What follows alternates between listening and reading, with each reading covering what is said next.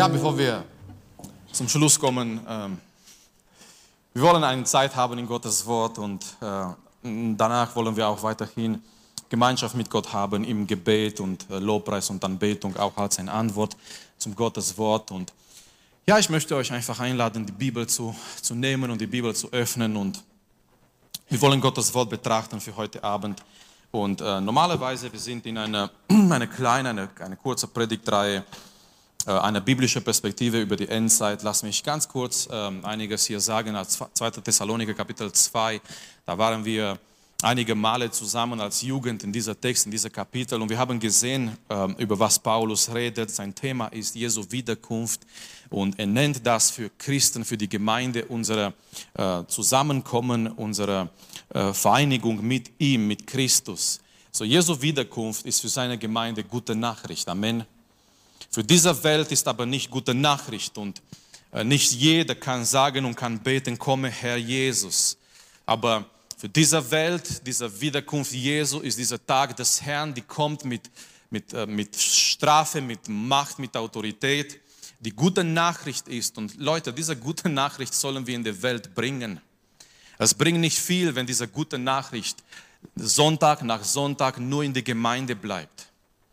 Diese gute Nachricht sollen wir nehmen und in die Welt bringen. Die gute Nachricht ist, wir können von, von dieser dunkleren Seite, wir können von dieser Seite, wo wir vielleicht unter die Strafe, unter Gottes Zorn sind, wir können rüberkommen und, und durch und in die Gnade Gottes.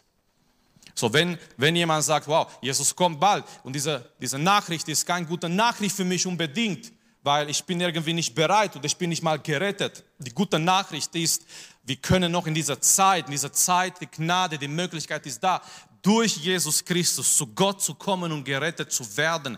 Und das ist gute Nachricht und das sollten wir in die Welt auch bringen.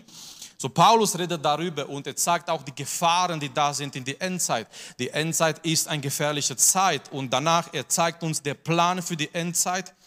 Der Tag des Herrn kommt nicht einfach so überraschend auf einmal, sondern Paulus sagt, es gibt einen gewissen Plan. Und bevor dieser Tag des Herrn kommt, es kommt der Abfall. Und darüber haben wir ein bisschen geredet an einem Samstagabend, dieser Abfall, diese Apostasia, diese bewusste Entfernung von Gott, von seinem Wort, diese Zeit, wo die Liebe erkaltet, diese Zeit, wo die Menschen sagen werden, äh, predige, was mir gefällt Predige mir nicht über die Sünde und predige mir nicht über, Buße und predige mir nicht, äh, sondern sag mir, dass ich eine gute Person bin, dass ich mein bestes Leben jetzt leben kann, äh, dass ich äh, auf mich vertrauen kann, dass Gott mich nur liebt und nur segnet und es mit mir, egal was ich tue und so weiter. Und Menschen mögen solche Predigten, die einfach nur in diese eine Richtung gehen und einfach dieser Abfall diese Apostasia. Aber danach, Paulus sagt uns, bevor dieser Tag des Herrn kommt, es kommt nicht nur dieser Abfall, sondern es kommt auch eine Person, ähm, der sich offenbart wird an seiner Zeit. Und er gebraucht nicht diesen Begriff in dieser Text 2 Thessaloniker 2, aber er schreibt, er beschreibt diese Person und wir wissen aus anderer Bibelstelle, es geht um der Antichrist. So, ich habe äh, viel gelesen ich habe viel nachgeschaut und heute Abend kann ich euch endlich sagen, wer der Antichrist sein wird. Yes. Seid ihr vorbereitet? Seid ihr neugierig? Ich habe viel gelesen, ich habe alle griechischen Begriffe geschaut und ich habe Bücher gelesen und ich kann euch mit Sicherheit sagen, wer der Antichrist sein wird. Und zwar, ich weiß es nicht. Ja, ich weiß es nicht. Und ich möchte auch nicht, dass wir uns auf dem Antichrist konzentrieren, sondern auf andere Sachen. Amen. Und mein Thema heute Abend ist nicht nur einfach der Antichrist, sondern der Antichrist und echte Anbetung. Ziemlich komisch, so zwei Sachen zusammenzubringen. Echte Anbetung von einer Seite, von der anderen Seite der Antichrist. Aber wir werden etwas sehen und, und das, ist, das ist für mich so wichtig heute Abend, dass wir das in dieser Endzeit verstehen. Es geht letztendlich um Anbetung. Vergiss, vergiss für einen Moment die ganzen Diskussionen um Antichrist und um diese Zeichen von Antichrist 666 und vergiss ein bisschen die ganzen Spekulationen und versuch zu verstehen, heute Abend in die Endzeit wird es um etwas äh, etwas Tieferes gehen, und zwar um Anbetung. Deswegen lass mich von Anfang an fragen heute Abend, wie steht es bei dir um Anbetung? Wie ist in deinem Leben? Und, und, du würdest vielleicht sagen, ja Marius, wir haben doch vorher so schön gesungen, ich habe Gott angebetet. Moment mal, das ist noch nicht alles. Das ist einmal in der Woche, halbe Stunde am Samstagabend oder wie auch immer. Das ist nur ein Ausdruck der Anbetung. Aber wenn das nicht übereinstimmt mit deinem Leben Tag für Tag, das ist nicht Anbetung, das ist Religion. Ich möchte nicht, dass jemand von euch, dass jemand von uns, Gott bewahre uns, dass wir hier kommen und Religion leben. Wäre besser, dass wir zu Hause bleiben und Deutschland sucht der Superstar angucken oder keine Ahnung, was läuft Samstagabend um diese Uhrzeit. Ich weiß nicht. Aber statt dass wir hier kommen und wir, wir, äh, wir ernähren uns mit falschen Dingen, indem wir glauben, nur dass wir hier kommen und wir singen einige Lieder. Ich habe schon Gott angebetet und du denkst, du hast Gott angebetet, weil du die schönen Lieder gesungen hast. Aber dein Leben, dein Alltag, dein Tag für Tag passt nicht zusammen mit das, was du gerade heute Abend getan hast. Das ist Heuchelei und Religion. Und, und das müssen wir ändern. So, der Antichrist und echte Anbetung. Das Wort Antichrist in sich, das bedeutet Anti, ja, Anti aus Griechischer, ihr wisst, was Anti bedeutet, ja. Äh, Anti, äh, eigentlich, es kann zwei Sachen bedeuten. Äh, Nummer eins, gegen und Nummer zwei, anstatt von. Das ist ganz wichtig zu verstehen, diese, diese, diese zweit, äh, zweite Bedeutung. Natürlich, Anti ist es erstmal gegen, ich bin Anti. ja, es gibt Leute, die sind Anti alles, die sind gegen alles, ja, die sind einfach Anti. Und ähm, Anti bedeutet gegen, aber auf die andere Seite Anti Anti kann bedeutet auch anstatt von und anstelle von. Das ist ganz wichtig, um das zu verstehen heute Abend, wenn es um Antichrist geht. Nun, die Bibel sagt uns, und das finde ich auch sehr interessant hier am Anfang, die Bibel sagt uns, es gibt mehrere Antichristen. Die Bibel redet sogar an Plural. Und schau mal äh, in 1. Johannes in Kapitel 2 in Vers 18. 1. Johannes Kapitel 2 in Vers 18. Äh, Kinder, es ist die letzte Stunde, sagt Johannes. Es ist die letzte Stunde. Und wie ihr gehört habt, dass der Antichrist kommt, so sind jetzt viele Antichristen aufgetreten. So, Johannes sagt, der Antichrist kommt, so, so, so, habt ihr auch gehört, aber es gibt auch viele Antichristen, die sind schon äh, gedreht, aufgetreten. Daran erkennen wir, dass es die letzte Stunde ist. Sehr interessant. Auf einmal kommt es der Singular, es ist ein, der Antichrist. Und dann sagt Johannes, es sind viele aufgetreten Antichristen. So ist es eine oder sind es mehrere? Beides. Hier ist die Sache, was wir wissen müssen, meine Lieben. Es gibt in dieser Welt, es gibt in der Welt ein, ein Geist von Antichrist.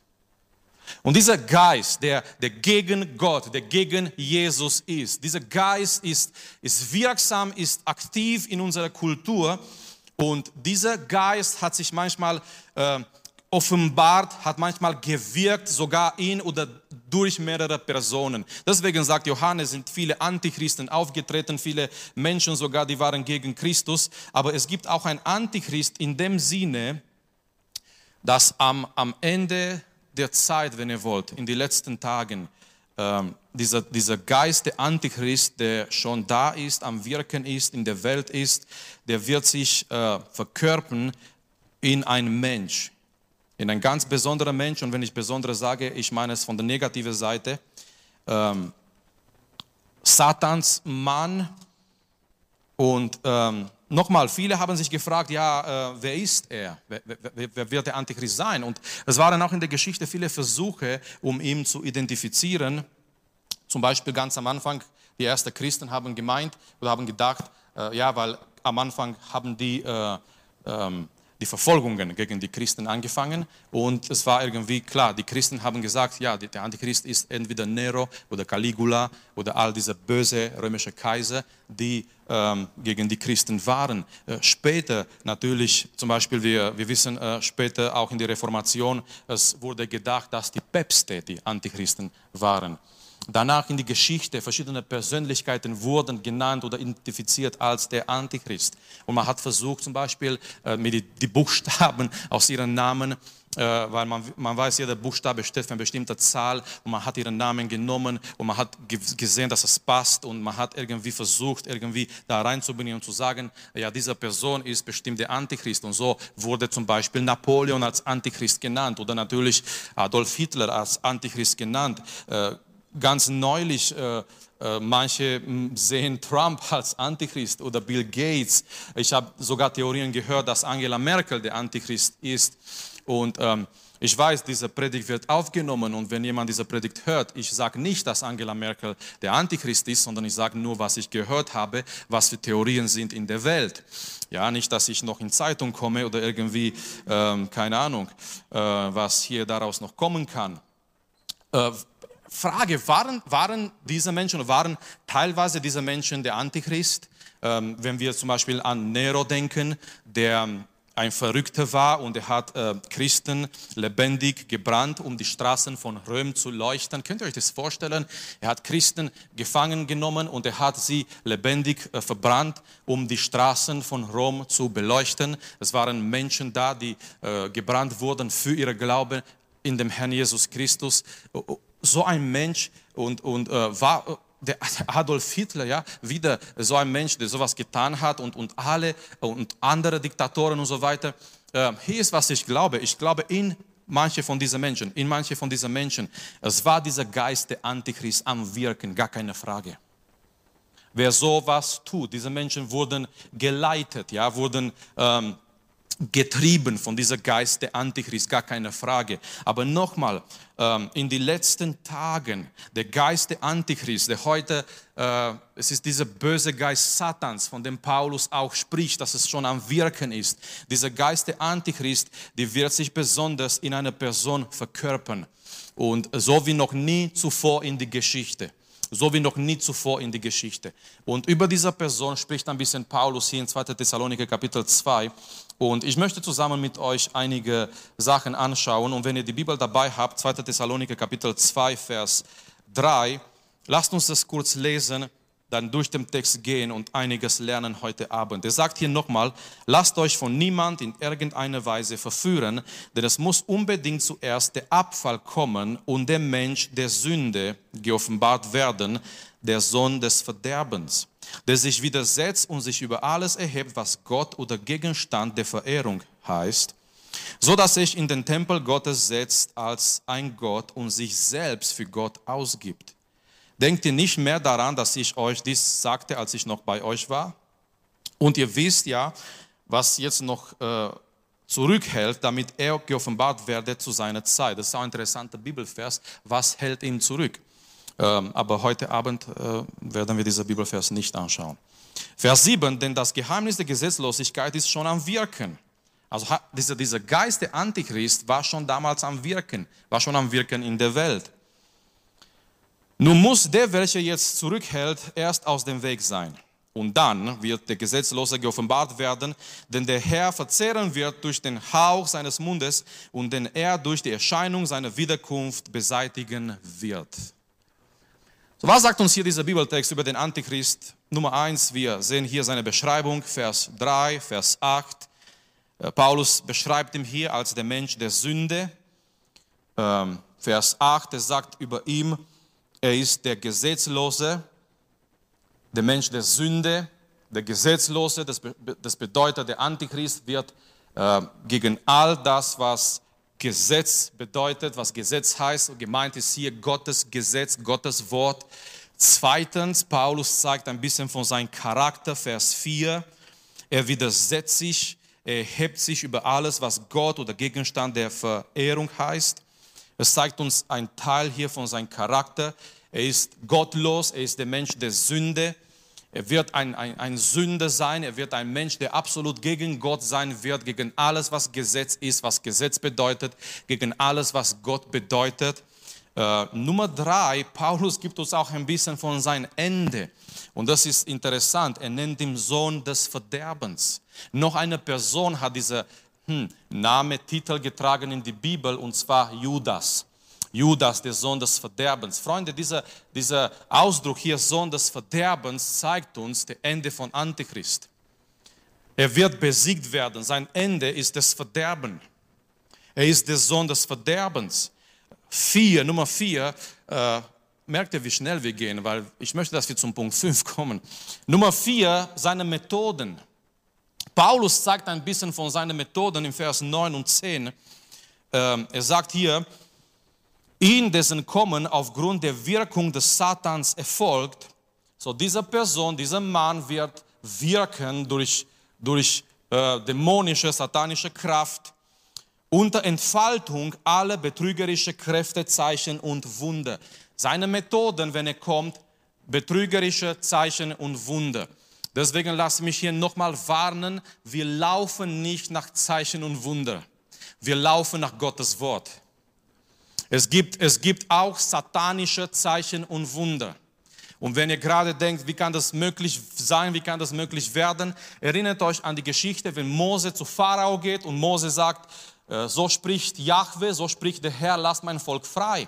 Und Pharao sagt, welcher Gott? Ich meine, in Ägypten waren so viele Götter und vor einem Pharao selbst gilt als Gott.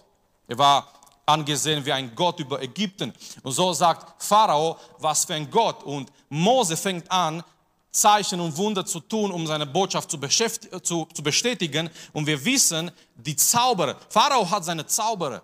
Und er ruft diese Zauberer um bis zu einem Punkt, bis zu einem Punkt, die können Zeichen und Wunder tun.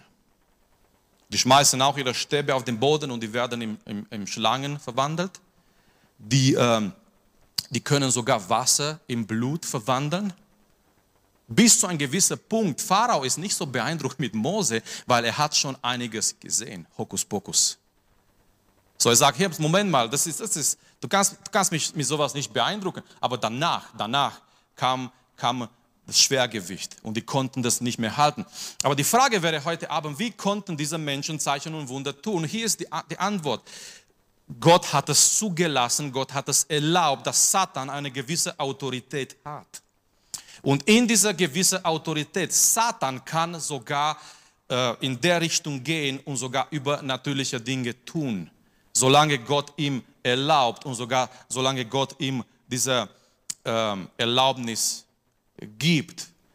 So, diese, diese Zauberer in Ägypten, die tun auch Zeichen und Wunder. Und die Bibel sagt uns, wenn der Antichrist kommt, er wird wirken auch durch betrügerische Kräfte, Zeichen und Wunder und alle verführen der Ungerechtigkeit, äh, Ungerechtigkeit bei denen, die verloren gehen, weil sie die Liebe zur Wahrheit nicht angenommen haben, durch die sie hätten gerettet werden können.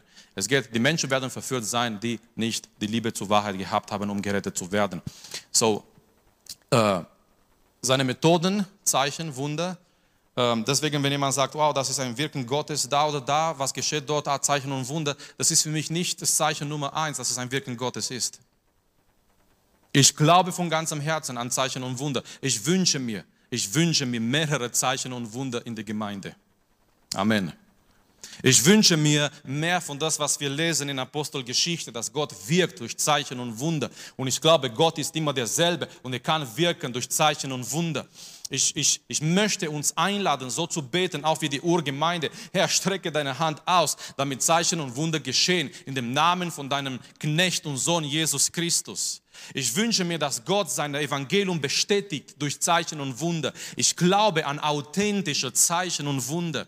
Aber auf der anderen Seite, dieser diese, äh, äh, Beweis Nummer eins für ein Werk Gottes sind nicht Zeichen und Wunder, sondern sein Wort. Aber warum haben wir hier ein, ein bisschen Gas gegeben? Weil ich wollte, dass wir zum, zum Punkt Nummer fünf kommen, und zwar sein Wunsch. Was ist, was ist das Ziel von Antichrist und was ist sein Wunsch? Und schau mal, was Paulus sagt im Vers 4, was er machen wird. Vers 4, zweiter Teil, so dass er sich in den Tempel Gottes setzt als ein Gott und sich selbst für Gott ausgibt. Sein ultimativer Wunsch, sein ultimativer Ziel von der Antichrist wird sein, er möchte sich selbst als Gott ausgeben. Und was bedeutet das? Das bedeutet Folgendes, er wird Anbetung verlangen. Okay, deswegen die Botschaft heute Abend heißt, der Antichrist und echte Anbetung. Weil es wird ein Tag kommen, dieser, dieser Mensch, dieser Mann, manche Bibelausleger, die denken, der, ist, der lebt schon, er studiert irgendwo in Europa. Warum unbedingt Europa, verstehe ich auch nicht. Aber vielleicht in Deutschland. Ja, lasst uns einfach noch etwas dazu hinzufügen zu das ganze äh, Spaghetti.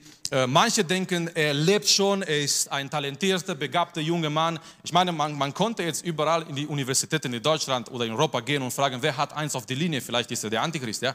Ähm, Merkt ihr, man kann in die falsche Richtung gehen und irgendwie sich beschäftigen mit Sachen, die nicht so wichtig sind, ja? So, manche denken, dieser, dieser Antichrist, der lebt schon, der ist vielleicht ein talentierter junger Mann und der studiert irgendwo und der ist ganz begabt. Auf jeden Fall, die, Tatsache ist, auf die Bühne, auf die Szene der Geschichte wird dieser Mann kommen und seine ultimative Wunsch, sein, sein Ziel wird sein, dass er sich an die Stelle Gottes ausgibt. Deswegen anti bedeutet nicht nur gegen, sondern anstatt von. Dieser Mann wird kommen und er wird sagen, er ist der Retter. Er ist der Christus. Er ist der Messias. Er ist der, derjenige, der unsere Menschheit retten kann. Er ist der echte, der wahre Gott und er wird Anbetung verlangen. In die letzten Tage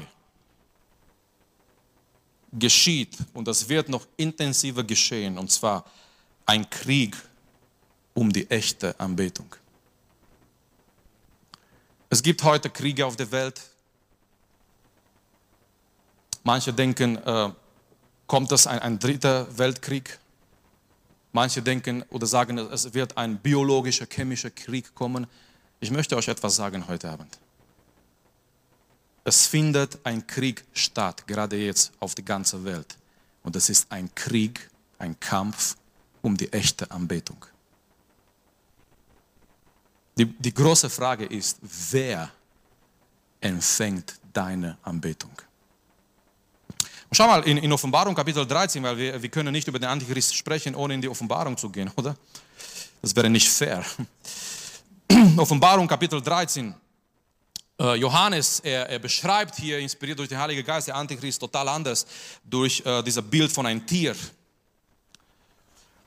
Und gleich im, im Kapitel 13 und ähm, ein bisschen, äh, ein bisschen äh, Crashkurs in äh, Endzeit-Sachen. Ihr, kennt, es gibt die heilige Dreieinigkeit, Amen, Vater, Sohn und Heiliger Geist. So, der, der Satan ist ein Nachmacher er macht in, in den negativen Bereich das, was Gott macht. Und in der Bibel gibt es das, was ähm, Theologen nennen die unheilige Dreieinigkeit. Es ist der Drache. Okay, wer weiß, für was der Drache steht? Es ist Satan. Es gibt das Tier, das ist der Antichrist. Und es gibt das zweite Tier oder der falsche Prophet. Ist das nicht interessant? Satan macht sich seine sein eigene unheilige Dreieinigkeit. Satan schaut zu Gott und er findet das interessant. Vater, Sohn, Heiliger Geist, sind alle eins. Und, die, und, und Satan sagt, ich, ich, ich mag, ich, er macht sich seine, seine eigene unheilige Dreieinigkeit. Der Drache, das erste Tier und der falsche Prophet. Die kommen alle zusammen in die Offenbarung und die versuchen alle gegen Gott zu wirken. So Johannes, er, er sieht dieses erste Tier, das ist der Antichrist. Äh, das ist kein Tier, das ist ein Mensch, aber... Ähm, er, er, das ist bildlich. Ab Offenbarung ist absolut ein bildliches Buch. Habt ihr schon mal versucht, Offenbarung zu verstehen? Äh, absolut bildlich. Und ich sah aus dem, aus dem Meer ein Tier aufstiegen, der sieben Köpfe und zehn Hörner hatte und auf seine Hörner zehn Kronen. Warum Kronen? Weil er hat Autorität, ganz klar. Und auf seine Köpfen einen Namen der Lästerung. Und das Tier, das ich sah, glich einem Panther und seine Füße waren wie eines äh, Bären und seine Rachen wie ein Löwenrachen. Und der Drache, der Drache, wer ist der Drache? Offenbarung 12, der ist Satan. Und der Drache gab ihm seine Kraft und seinen Thron und große Vollmacht. So, der Drache gibt den Antichrist Thron, seinen Thron, Vollmacht und Kraft. Schau mal, wo das Ganze hinführt. Vers 4. Und sie beteten, wer? Menschen. Und sie beteten den Drachen an, der dem Tier Vollmacht gegeben hatte, und sie beteten das Tier an und sprachen, wer ist dem Tier gleich? Wer vermag mit ihm zu kämpfen? So, hier ist die Menschheit in der Endzeit, der in dieser Punkt kommt, das Antichrist zu verehren und zu sagen, wer ist dem Tier gleich? springen wir weiter in Vers 8. Und alle, die auf der Erde wohnen, werden es anbeten, deren Namen nicht geschrieben stehen im Buch des Lebens des Lammes, das geschlachtet worden ist vor Grundlegung der Welt. Alle auf der Erde, die, die auf der Erde wohnen, die werden es anbeten. Ähm, gleiche Kapitel, Vers, Vers 12. Äh, Johannes, er sieht jetzt den, den falschen Prophet, äh, angefangen in Vers 11 eigentlich. Ähm, und dann, äh, er sagt hier in Vers 12, und es übt alle Vollmacht des ersten Tieres und aus, auf, aus vor dessen Augen und bringt die Erde und die auf ihr wohnen dazu, dass sie das erste Tier anbeten. Was, was wird der falsche Prophet machen? Was ist seine Aufgabe? Er bringt alle dazu, den Antichrist anzubeten. Dessen Todeswunde geheilt wurde, Vers 15. Und es wurde ihm gegeben, dem Bild des Tieres einen Geist zu verleihen, so dass das Bild des Tieres sogar redete und bewirkte, dass alle getötet wurden, die das Bild des Tieres nicht anbeteten. So Freunde, wenn man diese Kapitel liest, es geht um eine Sache. Es geht nicht äh, um äh, ganz besonders, wer ist dieser Antichrist und keine Ahnung. Nein, es geht um eine Sache. Hier ist der Punkt. All was das, der Antichrist tut und sich wünscht und all das, was der falsche Prophet tut, ist Menschen dazu zu bringen, den Antichrist anzubeten. So deswegen in die letzten Tage, nochmal, in der, in der Endzeit, es geht um einen Kampf. Und dieser Kampf ist ein täglicher Kampf um Anbetung, um Anbetung. Wem gehört deine Anbetung? Wem gibst du deine Anbetung? Dieser Kampf hat schon damals früh angefangen, als Luzifer, Luzifer gedacht hat, er wollte, er möchte wie Gott sein. Dieser geschaffene, von Gott geschaffene Engel, dieser besondere Engel, hat eines Tages gedacht, er ist so besonders, warum empfängt er nicht die Anbetung? Luzifer Aufgabe im Himmel war, so eine Art Lobpreisleiter zu sein. Und eines Tages hat er gedacht, warum soll ich den Himmel leiten, um Gott anzubeten? Ich kann doch an seiner Stelle sein. Und von Luzifer wurde Satan. Und wisst ihr, was Satan Wunsch immer war? Anbetung zu empfangen. Anbetung zu empfangen.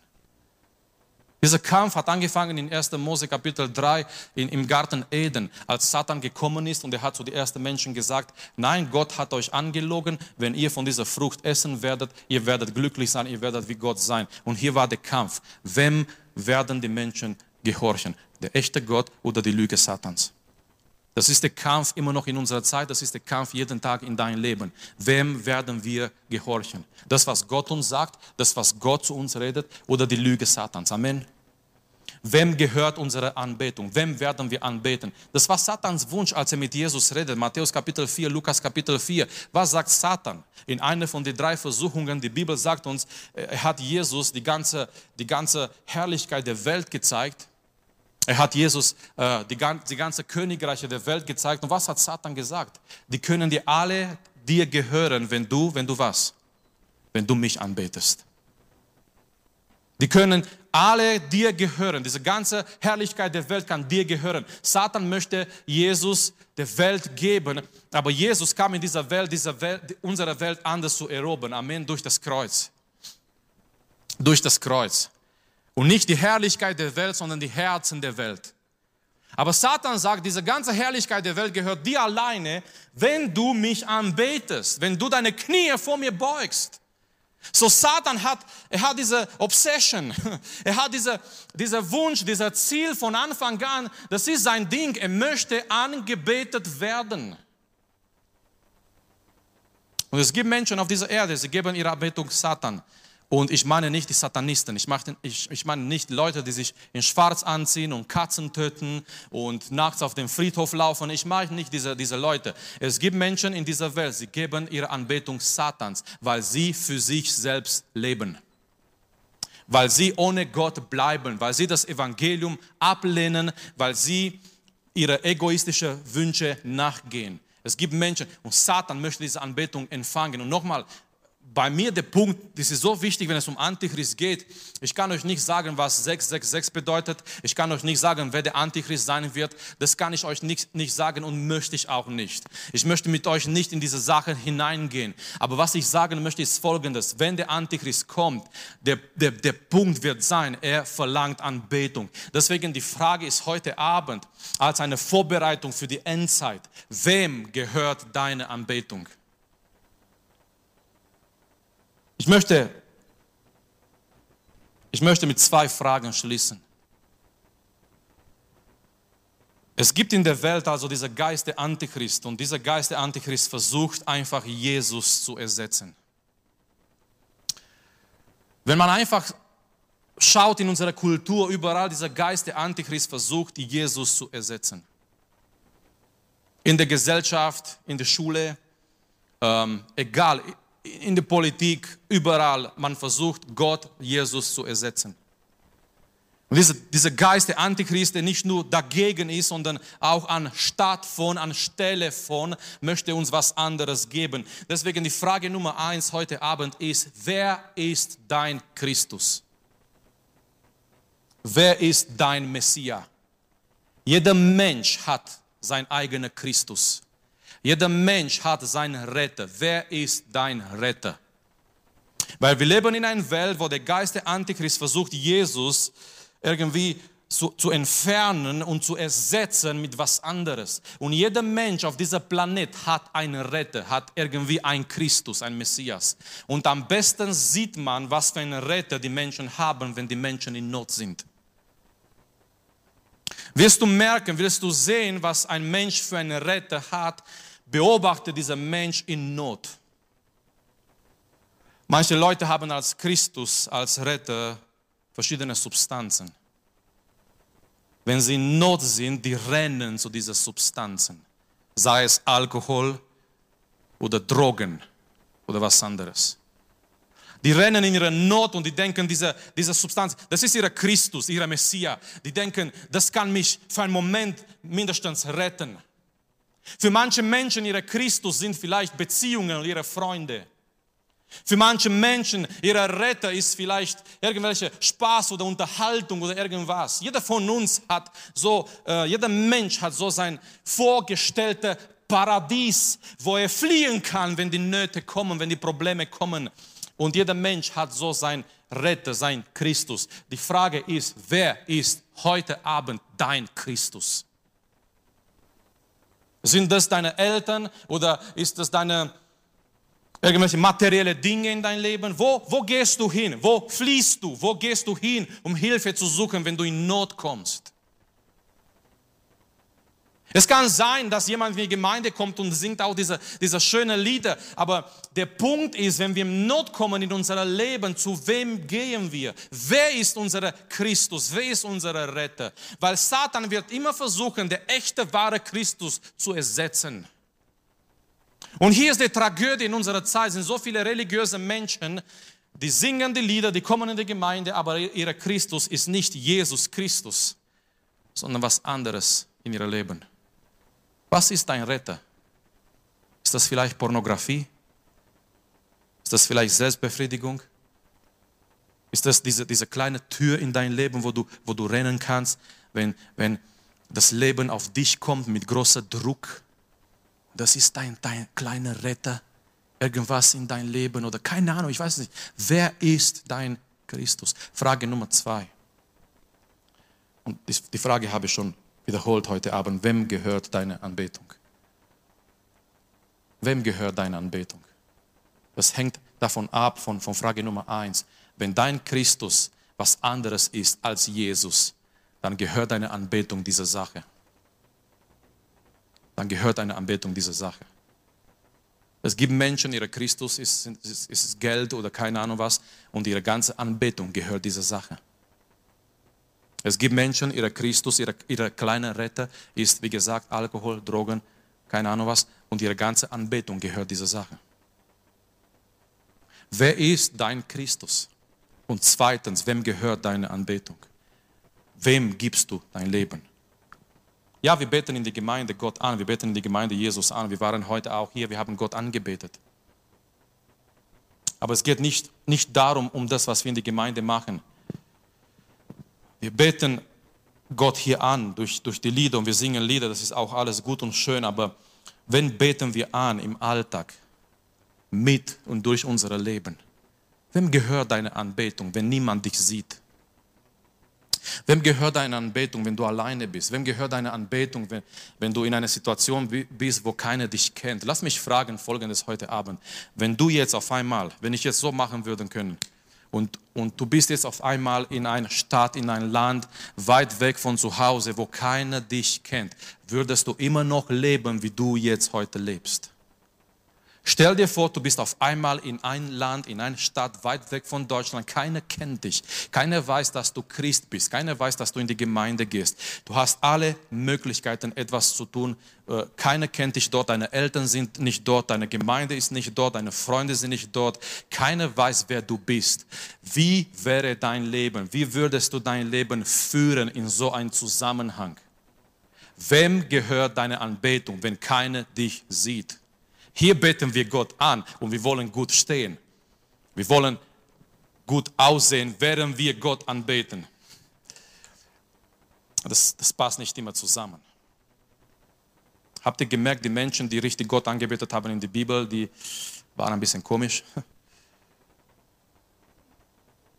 Von der ersten Gemeinde, die, die Leute haben gedacht, die sind besoffen. Es war so eine Freude da und die haben sich so, ich, ich, plädiere, äh, das keine, äh, ich plädiere nicht für komische Sachen in der Gemeinde. Ich sage nur, man kann nicht gleichzeitig immer Gott anbeten und noch gut aussehen.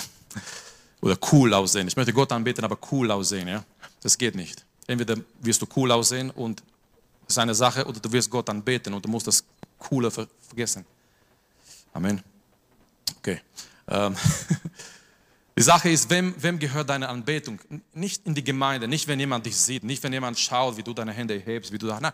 wem gehört deine Anbetung im Alltag? Wem gehört deine Anbetung mit unserem Leben, wenn wir alleine sind? Wem gehört unsere Zeit, unsere Energie? Freunde, das ist eine wichtige Frage. Möchtest du bereit sein für die Endzeit? Dann musst du das klären in dein Leben. Wem gehört meine Anbetung? Und ich möchte sagen, wenn das Ganze kommt und die ganzen Angriffe kommen und Satan und der Antichrist und, und, und, letztendlich, wenn wir Gott anbeten von ganzem Herzen, wenn wir echte Anbeter sind, Satan hat keine Macht über uns. Wenn wir echte Anbeter sind, ich sage nicht, er wird uns nicht versuchen, nein, wenn wir echte Anbeter sind, er kann uns daraus nicht holen. Weil Anbetung bedeutet nicht, ich singe Lieder zu Gott einmal in der Woche. Nein, Anbetung bedeutet, mein ganzes Leben gehört Gott. So mein ganzes Leben ist ein Lied. Es fängt Montag früh an mit ein trauriges Lied, weil ich muss aufstehen und in die Arbeit gehen. Es kann sein, es ist ein Lied in Moll. Aber irgendwann zum Mittag, ich bin wieder froh, ich bin wieder fröhlich. Mein ganzes Leben ist ein Lied für die, für die Herrlichkeit Gottes. Amen. So, so das bedeutet, äh, jeder, jeder Bereich in meinem Leben gehört dem Herrn und ich bete ihm an durch das, was ich bin, durch das, was ich tue, durch die Art und Weise, wie ich mich verhalte. Es ist mehr als ein Lied. Wir singen doch selber, Freunde. Lassen wir das die Lieder zu uns predigen. Amen. Wir sagen, es ist, das, es ist doch mehr als ein Lied. Ich komme wieder zu die, zu die Herz der Anbetung. Habt ihr euch nicht gefragt in aller Welt, was bedeutet das, wenn wir singen, ich kehre zurück zu der Herz der Anbetung? Was ist dieser Herz der Anbetung?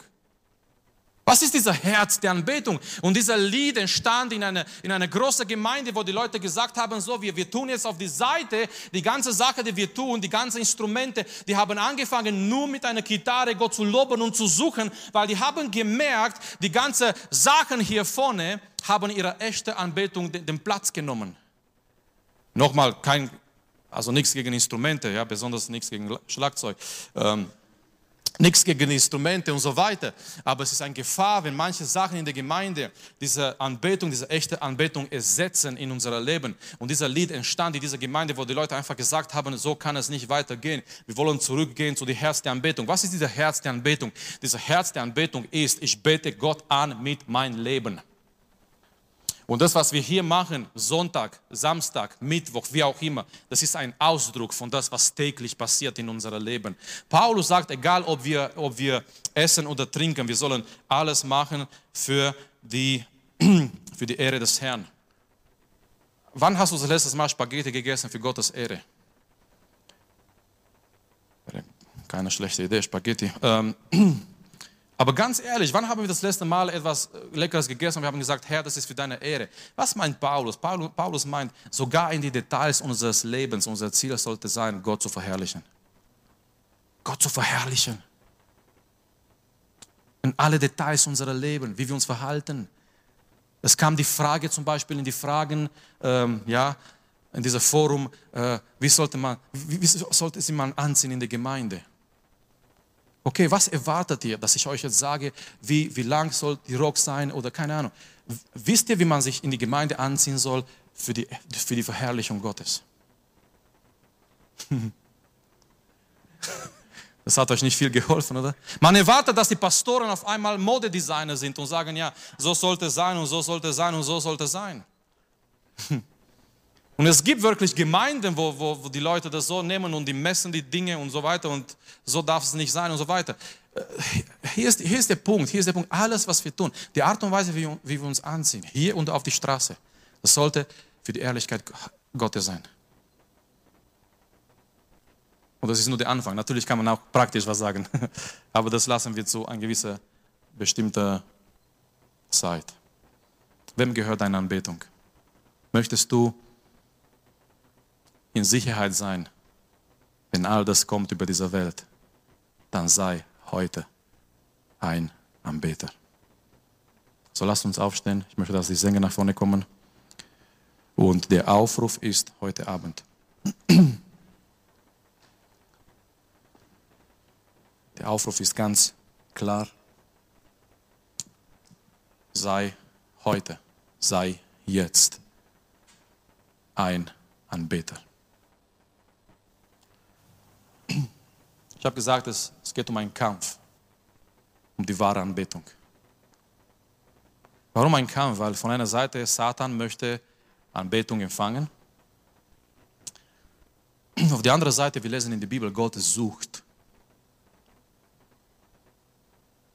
Was sucht Gott? Johannes Kapitel 4, eine Sache, was Gott sucht, ist echte, wahre Anbeter.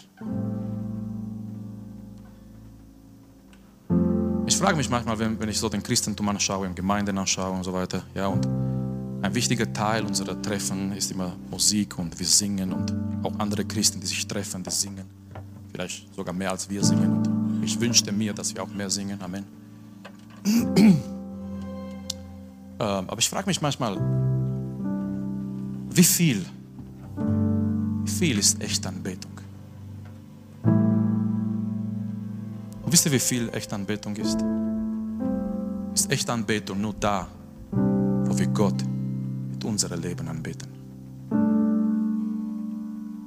Ist echte Anbetung da, wo, wo die Lieder, die wir singen, mit unserem Leben zu tun haben. Und wir singen das, was wir leben. Es ist echte Anbetung. Da wo die Lieder, die in die Gemeinde gesungen werden, ein Ausdruck sind von unseren Herzen und von das, was wir leben. So vergiss, vergiss all diese Spekulationen um Antichrist, um, um sein Zeichen. Vergiss mal den Chip. Wichtig sind Chips mit Vinegar und Salz. Aber vergiss mal, vergiss mal. Ihr bringt mich Sachen zu sagen, nicht? Vergiss mal, vergiss mal all diese Sachen, weil, weil, weil ich merke, die Leute, die sind in diese Richtung gegangen und die haben sich total von das Wesentliche entfernt. Das Wesentliche ist in der letzten Zeit, in der, in der Endzeit, diejenigen werden starken Christen sein, die Anbeter sind. Die jeden Tag. Wisst ihr, Anbetung ist nicht, ist nicht, um andere zu zeigen. Anbetung, das sieht Gott jeden Tag dein Leben. Und du, du kannst Anbetung, Anbetung ist überall, es geschieht überall, du kannst ein Anbeter sein in der Schule. Ich glaube, die Art und Weise, wie du in die Schule gehst, kann sich verändern, wenn du in die Schule gehst und du denkst über dich, da in der Schule bist du ein Anbeter. Ich glaube, die Art und Weise, wie du in die Arbeit gehst und manchmal du gehst und du meckerst und das gefällt dir nicht und das gefällt dir nicht und das gefällt dir nicht. Aber ich glaube, die Art und Weise, wenn du in die Arbeit gehst und Paulus sagt, wer arbeitet, der soll wie für den Herrn arbeiten. Stell, stell, dir vor, dein Chef ist Jesus. Und wie würdest du diese Teile machen und wie würdest du diese Sachen machen, wenn du wüsstest, dein Chef ist Jesus? Und Arbeit kann Anbetung sein. Wow, das war, das war pff, Arbeit, Anbetung. Ja, wir sehen unsere Arbeit wie eine Strafe.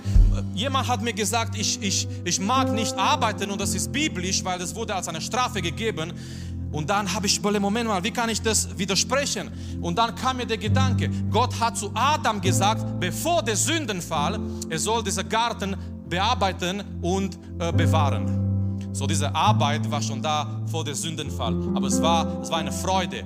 Durch den Sündenfall, Arbeit wurde zu einer hm, Strafe, zu etwas Negatives. Aber in Jesus Christus, man kann diesen Begriff Arbeit auch erlösen. Und man kann zu einer Freude, zu was Erfüllendes sein, sogar zu einer Anbetung. Und du gehst in die Arbeit als ein Anbeter. Und überall, wo du bist, mein Freund, du bist ein Anbeter. Wir sind nicht Anbeter, wenn wir diese Türe betreten und wir kommen hier rein.